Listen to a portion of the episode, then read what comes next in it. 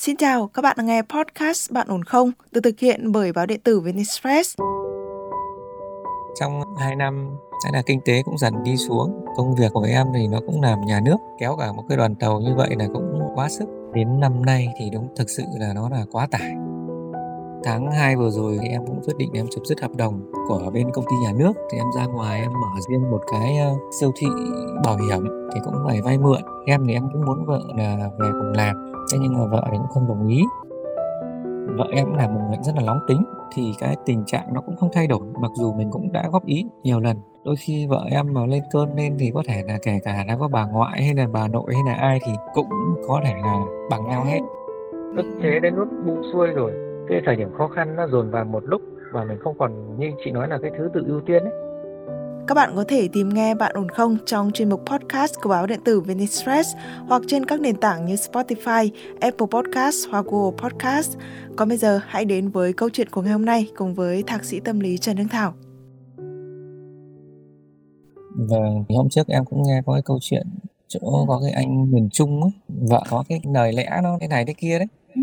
Thì em này cũng tình trạng đấy nhưng mà nó ít năm hơn anh ấy nhiều. Anh ấy là 22 năm, thì em này mới đến năm thứ bảy thôi. Năm 32 tuổi, 33 tuổi em mới lấy vợ. Vợ thì ờ, kém em 11 tuổi. Trước khi lấy nhau thì cũng hai công việc khác nhau và cũng hoàn toàn khi mà lấy nhau thì đúng là tình yêu thì có thật thế nhưng mà cũng không lường trước được là cái công việc ấy cũng như là cái nhận thức xã hội cái chênh lệch thế hệ một phần nữa thì cũng có cái gì đó nó hơi khập khiễng ừ.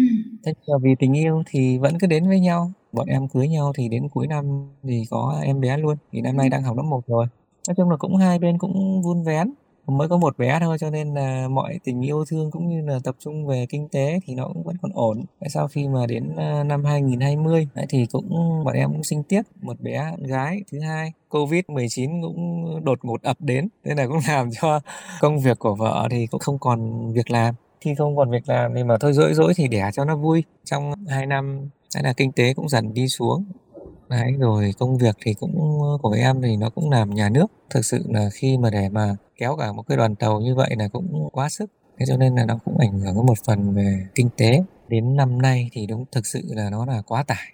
Cũng phải đi vay đi mượn để bù đắp vào cái cái sinh hoạt gia đình cũng như các chi phí khác trong cuộc sống. Trong lúc khó khăn thì bản thân em thì cũng xoay sở và cũng đã định hướng mà chuyển sang một cái lĩnh vực khác ngoài nhà nước. Như lương nhà nước thì chị biết rồi nó cũng cố định theo bậc và em làm đến năm nay là năm thứ 17 lương thì cũng chỉ được tầm độ 8 triệu là chưa trừ các chi phí đi.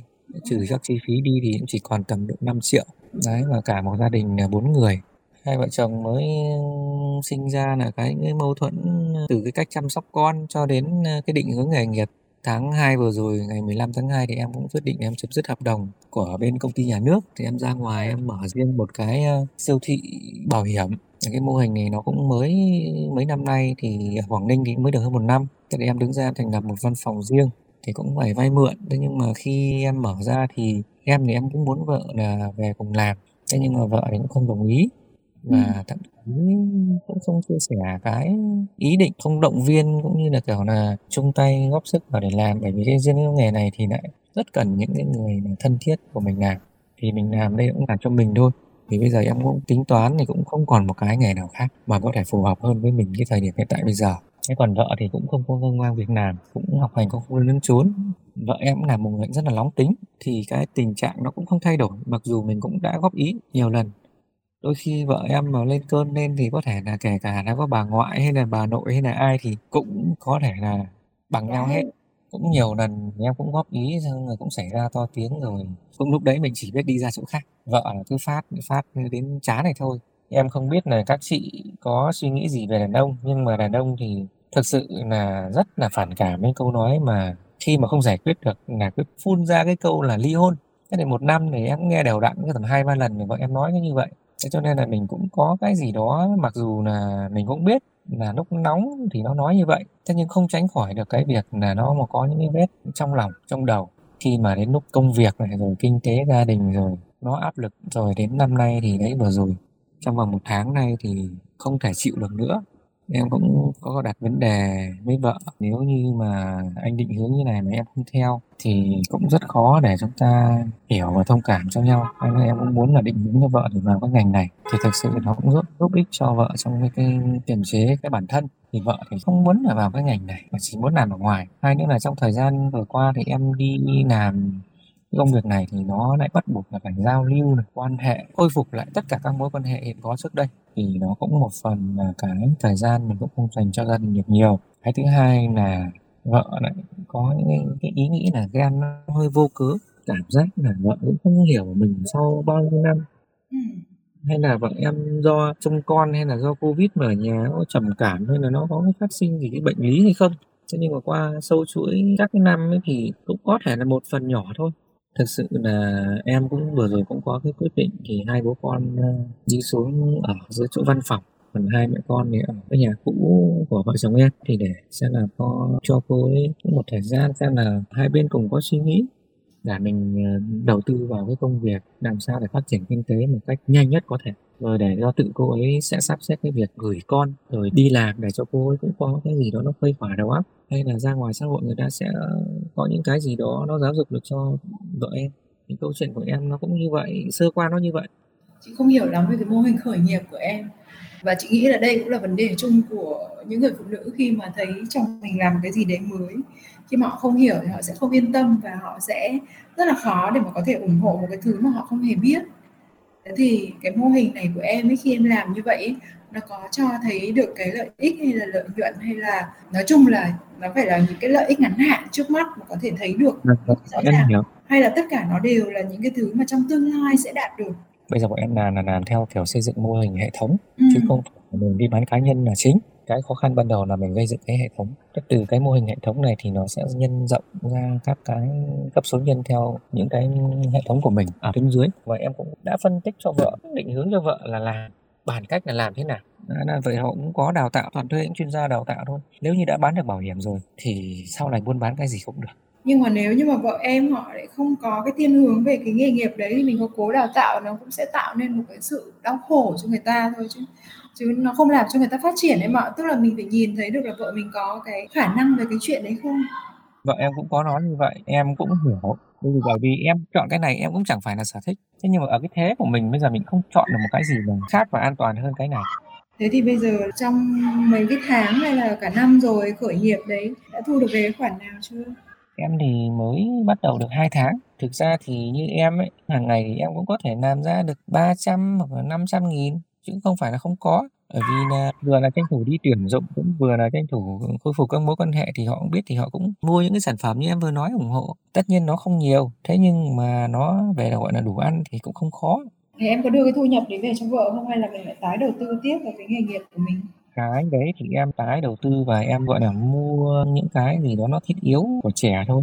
Thế còn cũng vẫn cứ phải như bận thêm để trang trải một số cái cái vấn đề là cái hệ thống và cái sự nghiệp của mình thì nó đang rất là ổn đúng không mà cái vấn đề quan trọng nhất mà em đang vấp phải bây giờ là mình thiếu cái sự ủng hộ của vợ và cô ấy thì lại dùng những cái ngôn ngữ mà nó không được đẹp đẽ lắm trong những cuộc trao đổi giữa hai vợ chồng với nhau hả?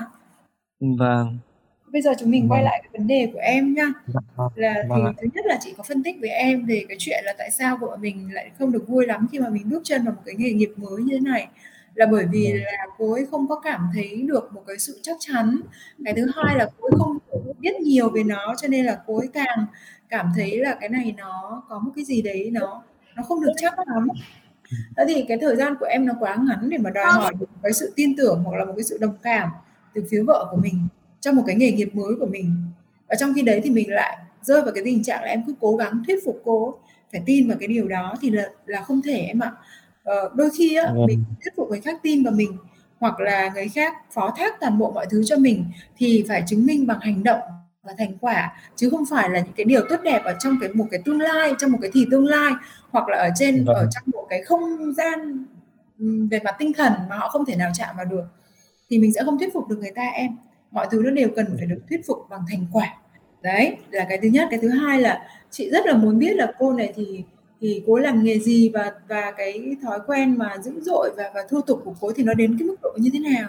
Vợ em thì cũng không học hết cấp 3 thực ra cũng một phần là do hoàn cảnh gia đình, nên cô cũng ra ngoài cô cũng đi làm thuê, bán hàng cho các cái chủ ở Móng Cái, họ bán quần áo hay là mỹ phẩm các thứ. Cái bản chất thì cũng thật thà. Đấy, công việc của cô thì cũng như vậy. Cái gọi là cái chị như nói là gọi là có cái cái thái độ ứng xử nó dữ dội, như em thì cũng vun vén đến một cái cốc nước cũng đầy rồi. Thế nhiều mỗi một năm, một vài những câu từ hay là những cái mà khi bàn với nhau một cái chuyện nào đó, kể cả từ cách nuôi con, chăm con, dạy con, cũng có nhiều cái bất đồng bất đồng từ cách nuôi con, cách bàn nhau một cái công việc nào đó trong nhà chẳng hạn, đều bất đồng và đều không thể thống nhất được. Đa số là đều không thống nhất được. Cũng muốn là ngồi bàn bạc thì nó phải ngồi nói chuyện với nhau nó mang tính chất nó có văn hóa chứ không phải là khi nói một hai câu mà đã văng cái nọ văng cái kia ra. Hai vợ chồng mà trước khi cưới nhau thì có uh, quen nhau trong thời gian bao lâu và đã từng bàn bạc về những cái vấn đề gì mà nó có tính chất là nghiêm túc hay chưa? Quen nhau thì được khoảng 6 tháng thì cưới. Và cái thời gian đó thì cũng, cũng chưa có cái gì đó nó to lớn mà để phải bàn bạc cái gì công việc của ai người ấy làm thôi. Tức là tụi em chưa bao giờ có những cái cuộc nói chuyện dài hơi với nhau để xem là cái phong cách nói chuyện của mình có hợp với nhau hay không. Thì hai người mới ở chung được, còn bây giờ em cũng vẫn muốn có tính nói của em, nhưng em lại muốn điều chỉnh cô ấy về ngang với mình. Thì công nhận là cái điều này nó quá khó đi. Bởi vì á, một cái người mà họ đang mềm tính để làm cho họ nóng tính lên thì dễ lắm. Nhưng mà một cái người mà người ta đã nóng tính rồi mà muốn người ta nền tính lại nó khó cực kỳ luôn. Bởi vì nó liên quan tới không chỉ là thói quen không chỉ là cá tính mà nó còn liên quan tới cả các cái hormone ở trong cái người đấy nữa. Một cái hormone mà cái cơn tức giận nó nổi lên rất là dễ nhá. Thế nhưng mà để vâng. làm dịu lại cái cơn tức giận đấy thì nó khó hơn và nó mất nhiều thời gian hơn. Em cứ để ý trong chính bản thân mình. Mà xem khi mà em tức giận lên ấy, thì cái cơn giận nó lên nhanh lắm. Vâng để dịu lại cái cơn giận đấy thì nó lâu hơn. Thì tương tự như vậy, đối với vợ em nó lại là một cái cuộc chiến mà nó còn dài hơi hơn, bởi vì cái này nó thuộc về mặt tính cách của cô ấy nữa cơ mà. Nó áp lực về công việc, về kinh tế gia đình cũng như là về cái những gì mà cô ấy hàng ngày cô ấy thốt ra, thực sự là ức chế, không chịu được nữa. Cái ngưỡng của mình chắc chỉ đến đấy bây giờ mình mới bung ra, cái bung ba ra thì mình cũng thoải mái hơn. Thế nhưng mà ngược lại thì các con là người chịu thiệt thòi trước đây thì có thể mẹ to tiếng bố trật tự nhưng bây giờ mà mẹ to tiếng bố cũng lại bật lại thì đâm ra lại có hại cho cho cái môi trường sống của các con. Trường hợp xấu nhất sẽ ly hôn thế nhưng mà em vẫn có thể em vẫn chờ và xem cái khoảng thời gian sau ly hôn có thể là xem cô có thay đổi được không? Em ơi em đổ một cái bát nước đi mà em lại còn đòi hôn lại hả? Ủa cái chuyện vợ chồng mà ly hôn nhau em cứ làm như là trò chơi ấy không được thì quay lại á. Mình bước ừ. chân ra khỏi nhà một cái cuộc ly thân nó đã là rất nghiêm trọng rồi và có thể là cái mối quan hệ nó sẽ vỡ ra từ đấy, không thể cứu vãn được. Chứ đừng nói đến chuyện là ký vào tờ đơn ly hôn mà em lại còn chờ xem là ký vào ly hôn để xem người ta có thay đổi không rồi quay lại. Em cũng dặn gia đình bên nội rồi. Em, ý em là như vậy, chứ không phải là em một mình em làm như vậy, xong em không nói gì. Ý là em này, em vẫn vẫn hy vọng một cái điều gì đó để cho con cái mình nó có cái gì đó trọn vẹn. Bởi vì đây là chỉ là cái giải pháp tình thế của em thôi sao chị có có cảm giác như kiểu là em không muốn cố gắng vì cuộc hôn nhân này nữa vậy?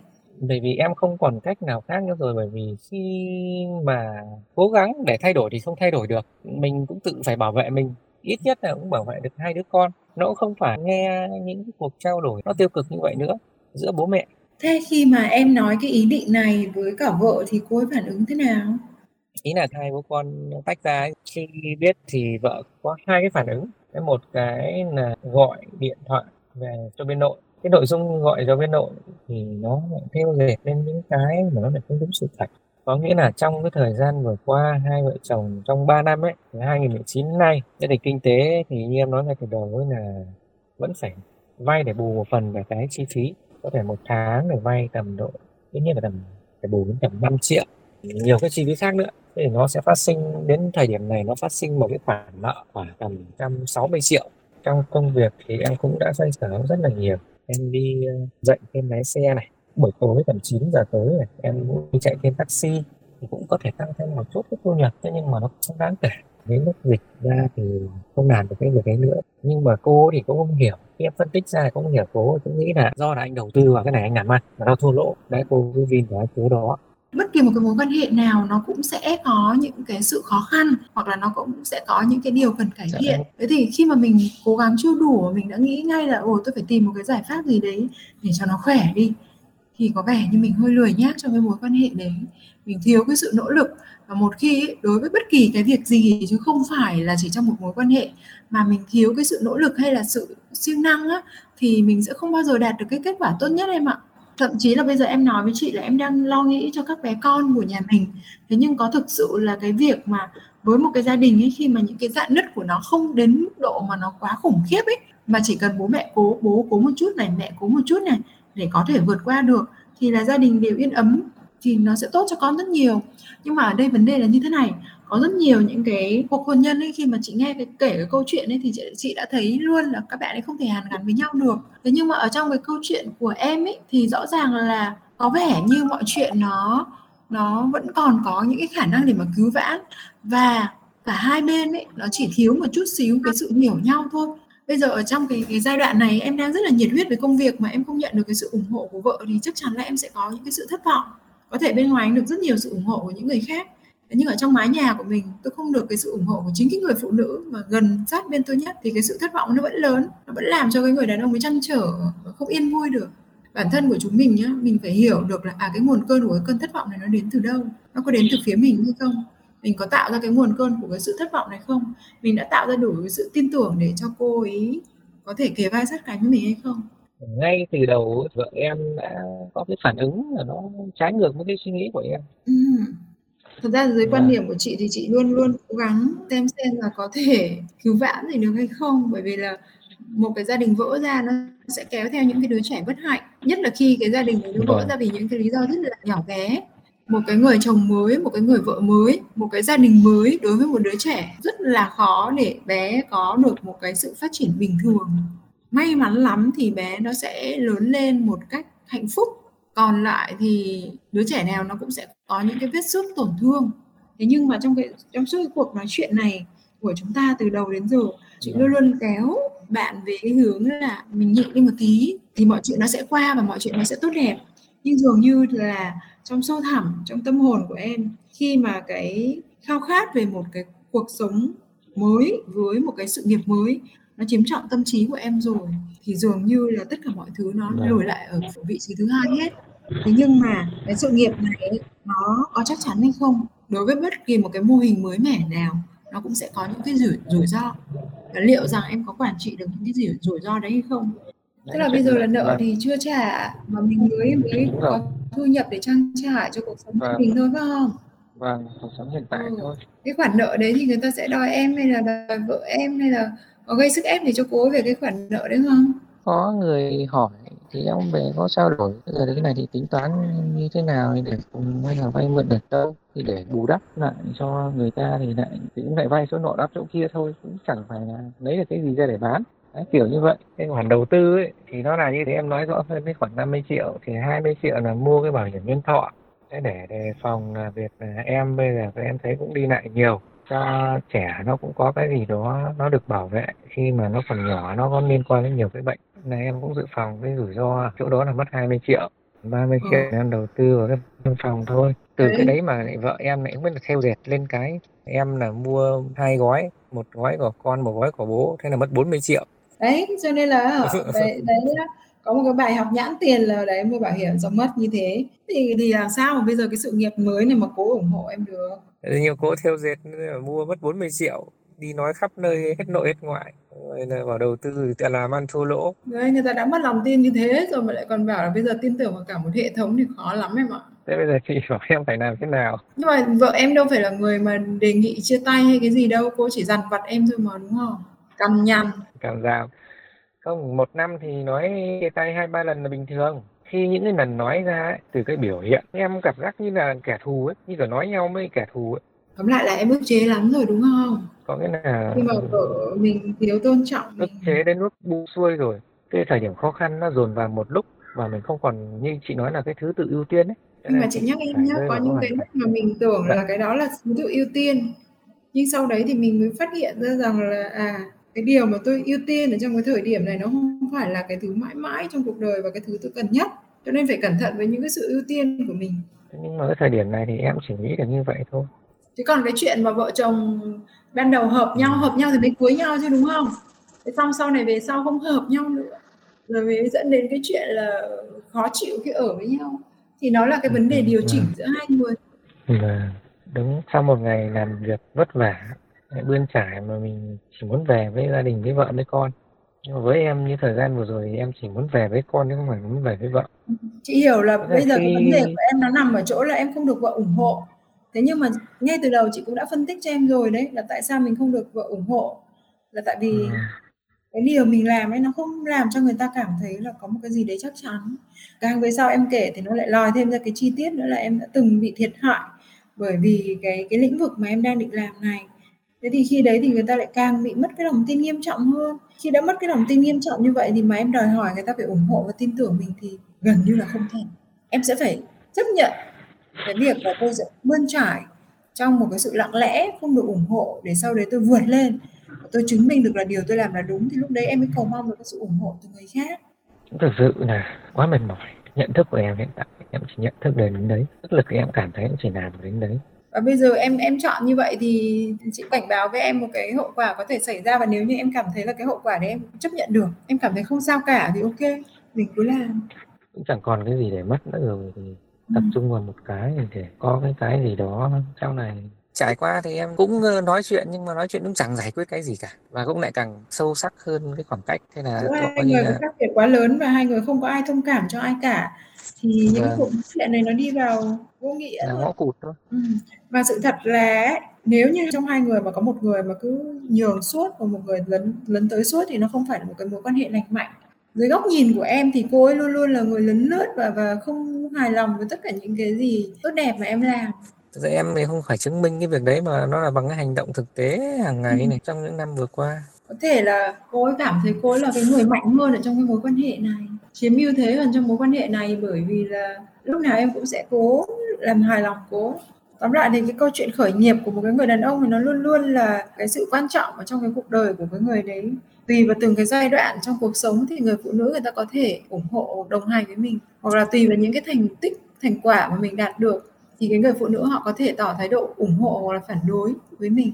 Vâng. thì nếu như mà giống như từ đầu, chị đã nói với em nếu như mà em cảm thấy là mình tập trung 100% vào sự nghiệp thôi và những cái mất mát còn lại tôi không quan tâm, tôi hạnh phúc, trọn vẹn, trọn đời với cái sự nghiệp này thì cứ sẵn sàng để mà đánh đổi đi. Bởi vì mục đích cuối cùng trong cuộc đời của con người ai cũng thế thôi, cũng là đi tìm hạnh phúc. Nên cái gì làm cho em hạnh phúc thì em nắm giữ lấy nó.